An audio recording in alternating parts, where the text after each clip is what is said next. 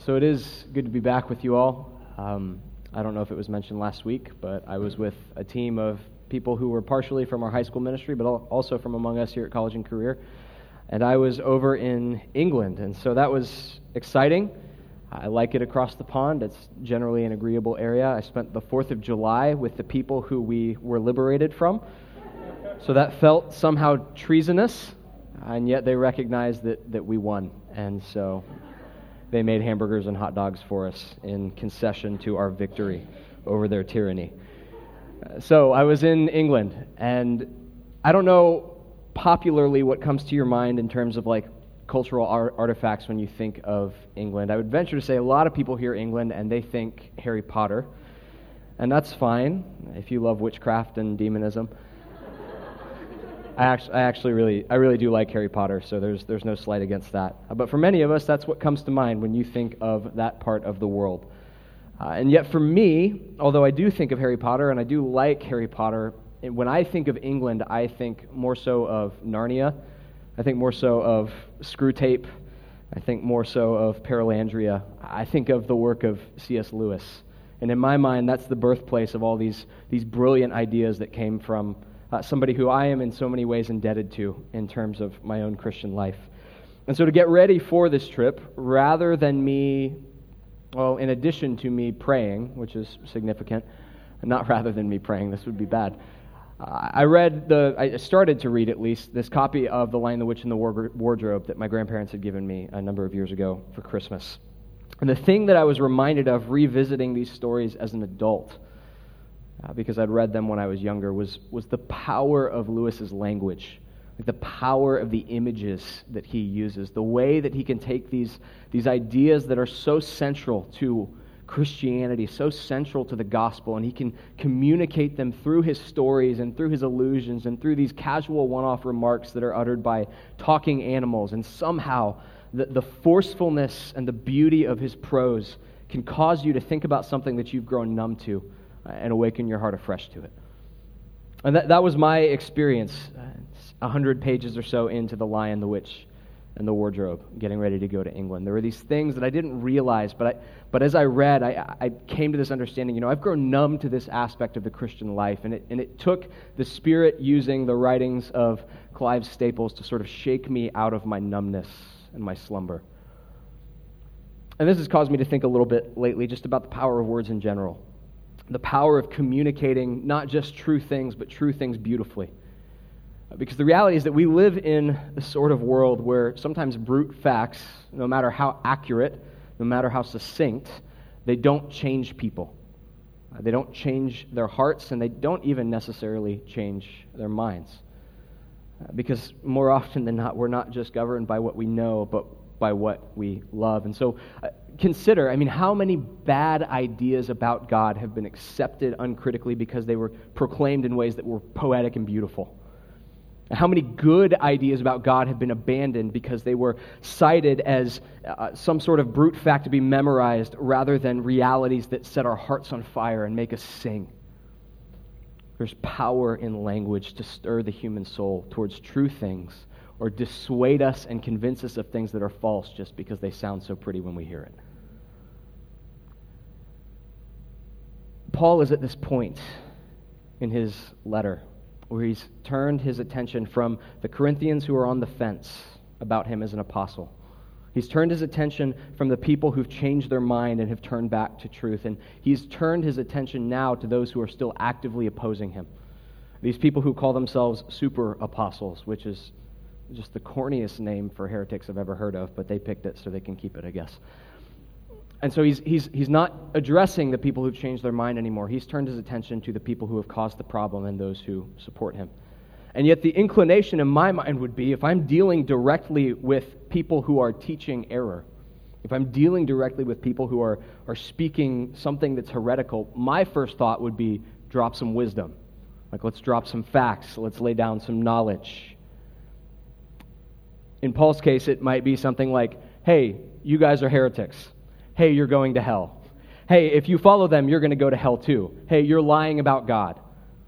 All true things. And yet, in, in our text for the evening, in 2 Corinthians 11, we'll be mostly in 1 through 6, Paul doesn't do that. Paul speaks in images, he speaks in poetry, he speaks in illusions. He doesn't just drop facts. Because the reality is that what needs to happen in the heart of these people is not that they would have an intellectual knowledge of what's going on. That's important, that's primary, and yet we're not brains on a stick. The people who led these uh, Christians in Corinth astray are, are not brains on a stick. They don't need to just know the problem, they need to feel the weight of the moment in which they find themselves. And so Paul speaks in images. He speaks in poems and poetry and allusions and biblical references. And so we come to our text for the evening. It's 2 Corinthians chapter 11 verses 1 through 6. Paul says this: I wish you would bear with me in a little foolishness. Do bear with me. I feel a divine jealousy for you. For I betrothed you to one husband to present you as a pure virgin to Christ. But I am afraid that as the serpent deceived Eve by his cunning, your thoughts will be led astray from a sincere and pure devotion to Christ. For if someone comes and proclaims another Jesus than the one that we proclaimed, or if you receive a different spirit from the one you received, or if you accept a different gospel from the one you accepted, you put up with it readily enough. I consider that I am not in the least bit inferior to these super apostles. Even if I am unskilled in speaking, I am not so in knowledge. Indeed, in every way I have made this plain to you in all things. So, Paul begins sort of this layer upon layer of images by starting out saying that I want you to bear with me here because I feel this sort of divine jealousy for you because I've betrothed you to one husband to present you as a pure virgin to Christ. So, what Paul is doing here is he's laying hold of this image of marriage it's one that has resonance in our day and age, even in modern marriage ceremonies. Uh, this idea that Paul is the father of the bride, and the bride is the church in Corinth, and Christ is the groom, and it's his job, to, as the father of the bride, to get the bride to the groom in one piece. Now, there's a movie called Father of the Bride that I thought would give me great sermon illustrations. I read the plot on Wikipedia. It seems relatively unimportant to what we're talking about. And there is this sort of cultural distance that stands between us because while there is some connection between marriage in our day and age, Paul is living during a period where marriages are arranged. And I know that some of you in here, especially if you're stuck in the dating game, you just wish kind of that, that, marriages were arranged. That would make life so much easier. I'm kind of speaking for myself in some ways. Uh, but there's also this distance where we kind of look back at arranged marriage and, and maybe have some accurate but some warped perceptions of it. So in Paul's day, an arrangement for a marriage was sort of a legal contract that existed between the father of the bride and the groom and his family. That's not to say that the, the bride's opinions weren't taken into consideration. The best families cared very deeply about who their daughter cared for uh, and what that would mean for their long term relationship. And yet, just legally speaking, this is a contract on the part of the father of the bride and the groom and his family. And the father of the bride's job is to get that bride to the wedding in one piece without losing any limbs in the process, without any sort of crazy catastrophic things happening, at which time he passes her off to the husband who is meant to care for her in the way that her father once cared for her, and she is to step under his covering and his care and his protection. And so Paul uses this image. The Corinthians are the bride, Christ is the bridegroom. The wedding is the day of Christ's return, and it's his job to keep them safe until that day. And then you have these super apostles. And what they're interested in doing is steering this bride away from her groom towards some other lover, some other voice that calls to her from a distance. And I mean, in Paul's day and age, engagement was as good as marriage. Like you could just round up to marriage, which is why Mary and Joseph are engaged, and yet when he finds out that she's pregnant by the Holy Spirit, he's going to divorce her because it, it, that's just what it is. To, to violate an engagement is the same thing as adultery. So don't miss this picture. What, what the super apostles are tempting this church toward, it's not like an agree to disagree issue. There, there's a wide net for orthodoxy. There's a, a, a, lot of room to be a Christian and disagree on secondary issues, whether tattoos are a sin or not. I have opinions. Whether Christians can or can't drink, uh, whether the miraculous gifts of tongues and prophecy and healing are for today. There's room for discussion. Those are things we can, we can debate together. But what Paul wants them to see is that this is not just some secondary issues that you're going back and forth over. What you are being tempted towards is adultery. What you're being tempted towards is not slight. And what you are tempting this church towards as super apostles is not insignificant, secondary, tertiary issues. This is adultery. And that should resonate not just in Paul's day, but in our own day. Because I know there's people in this room who have watched their parents' marriages collapse because of infidelity, who have, in your own romantic lives, seen the consequences of unfaithfulness. The weight of that betrayal is inconceivable. I know of no person who's going to make a case for why adultery seems like a great idea and it's good for families.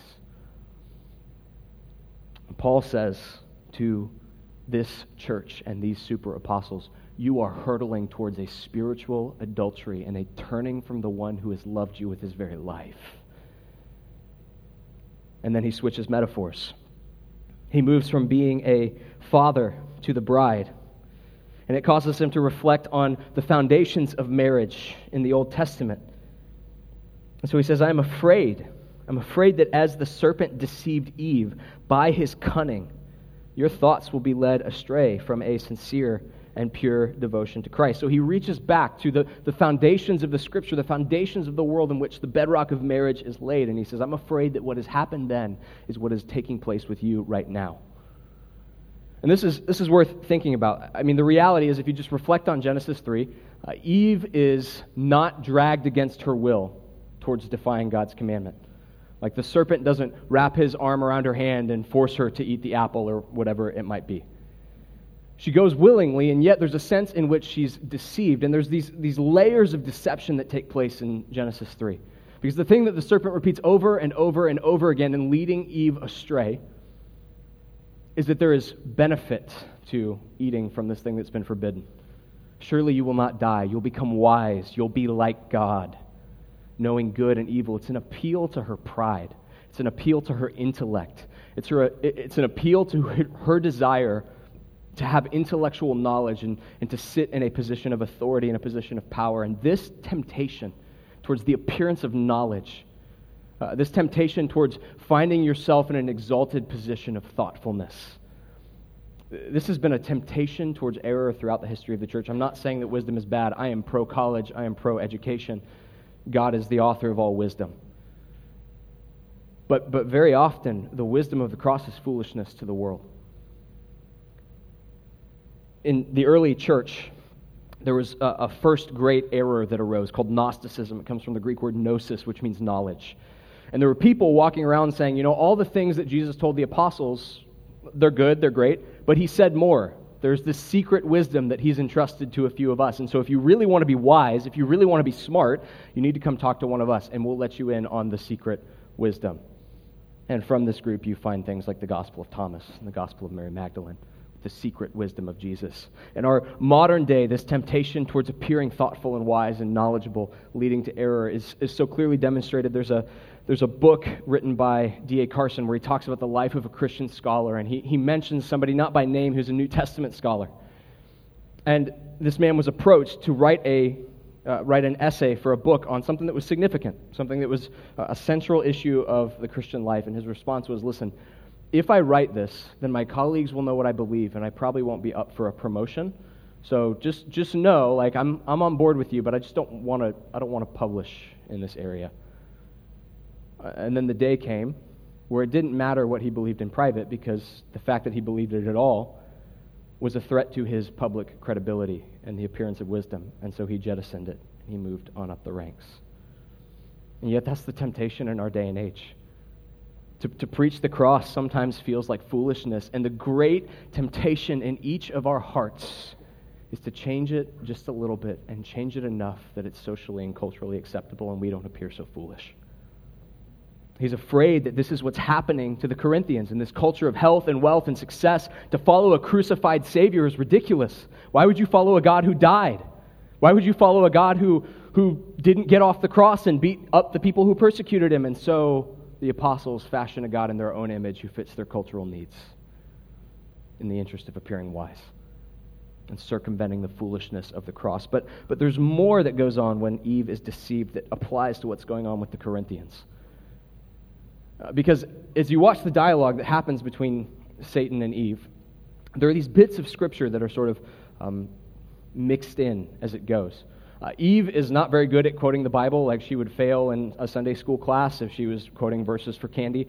Um, but she gets bits and pieces of it right. And then Satan takes bits and pieces of Scripture and he, he sort of twists them and he bends them in on themselves and he, and he circumvents them. But, but it's there. There's this dialogue that's kind of hovering around what God has said without ever actually landing on what God has actually said, without ever fully taking into account everything that God has said, and sometimes outright questioning what he said.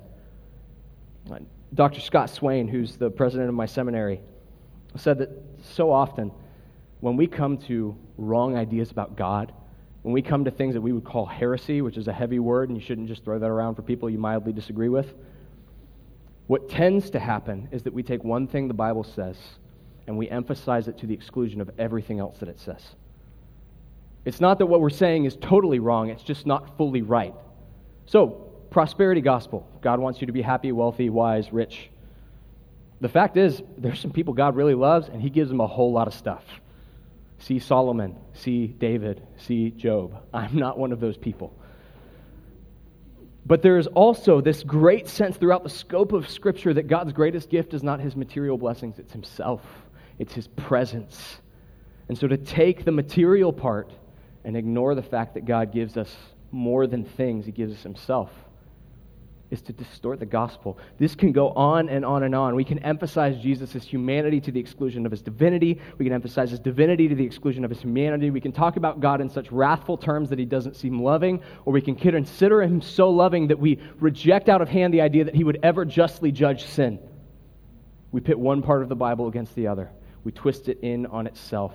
And we normally twist it in directions which are more palatable to us and make it easier for us to exist in the world which is so hostile to the gospel.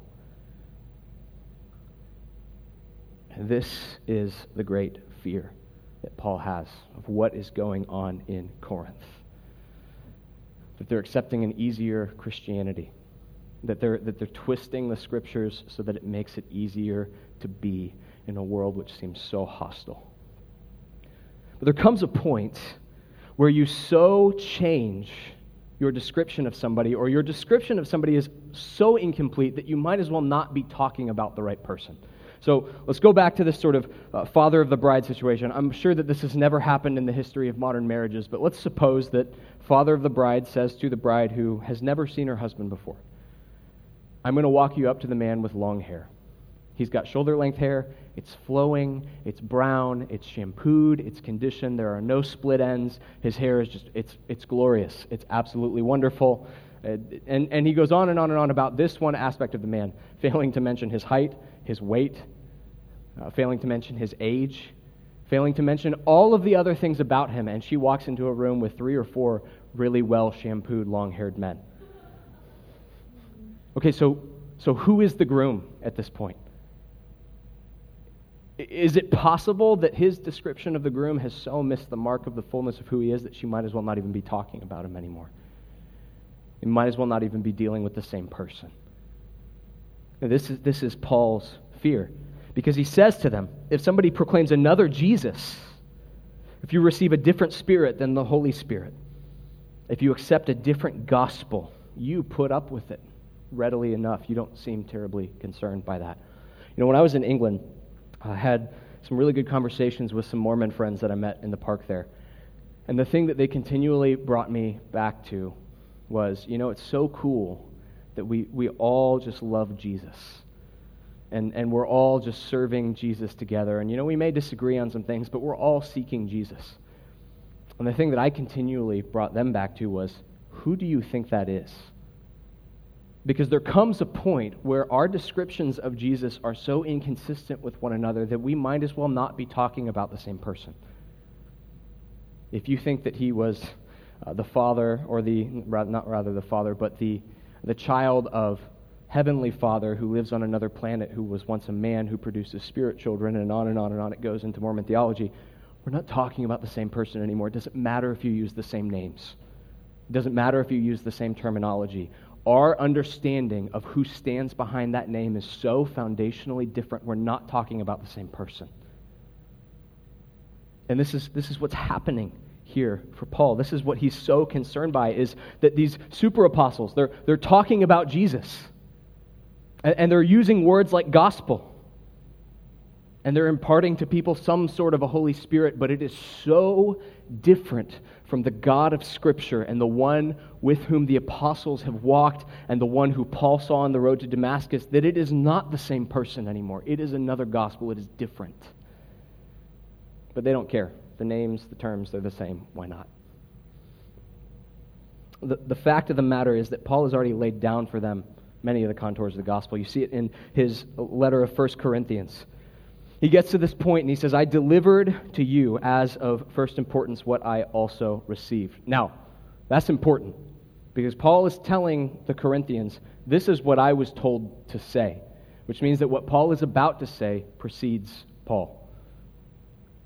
Some of you are in our small groups walking through the Apostles' Creed. It's one of the earliest statements of what Christians believe, within a hundred years of the New Testament. But what Paul is about to quote here in his first letter to the Corinthians is within seven years of the life of Christ. This is early, early. And it's not a complete description of the gospel, but hear what he lays out as being central. He says, I delivered to you as of first importance what I also received. Christ died for our sins in accordance with the scriptures he was buried and was raised on the third day in accordance with the scriptures. There's no indication that the super apostles have any interest in a crucified Savior. They have no interest in the sort of God who needs to die to redeem his people. They're interested in a God that will make them and everyone around them healthy, wealthy, and wise. But this Jewish carpenter hanging on a tree, they have no time for. So they can use the term gospel, but in the contours of what they're saying, they haven't even hit one of the things that are of first importance. And can I just say, in our modern world, these things that Paul's laid out, they're hard. They are hard things to stand on. It requires us to say things about ourselves that we don't want to say about ourselves. It requires us to say things about the world that are uncomfortable because if our sin is of the gravity that it requires the death of the Son of God, then we are more wicked than we would ever dare have said. And that's hard in an age of self esteem. The words of the gospel that Paul gives to these Corinthians that they're so eager to abandon, it is not ultimately a word of death for them. It is a word of life because Paul doesn't stop with the death of Christ. He is buried, he is raised on the third day in accordance with the scriptures. And then he goes on for the rest of the letter to talk about the hope that comes from the life, the death, and the resurrection of the Son of God. This great thing to be held out in front of the church that because of our brokenness, the body of the Son of God is broken for us, so that what is broken might be made whole. Because of the man of sorrows, what is sad will become untrue, in the words of Tolkien and the Lord of the Rings. Because of the Son of God, those who are rebels are now called sons. This is the gospel that saves. This is the Jesus worth following. This is the hope that has carried the church. And how dare we, like Corinth, ever settle for anything less than the glory of the gospel? We are more sinful than we ever would have said, but we are more loved than we ever could have imagined because the groom has loved us with his very life. How dare we run towards those who offer so much less and care for us so little? This is Paul's fear for the church in Corinth, but, but it's also the risk for the church in every age. Um, there was a, a German theologian in the 70s, and he has some interesting ideas, but he recognized the temptation of most people in his age. The sort of Christianity they wanted it was a God without wrath, who brought men without sin into a kingdom without holiness through a Christ without a cross. And that's the temptation in every age and yet there is no power in that gospel. But this gospel, Christ dying for our sins, buried and raised on the third day and coming again, there is power in that, and that is good news, not just for us here in Tampa, but for the whole world and the church in all ages. So, May we walk in that.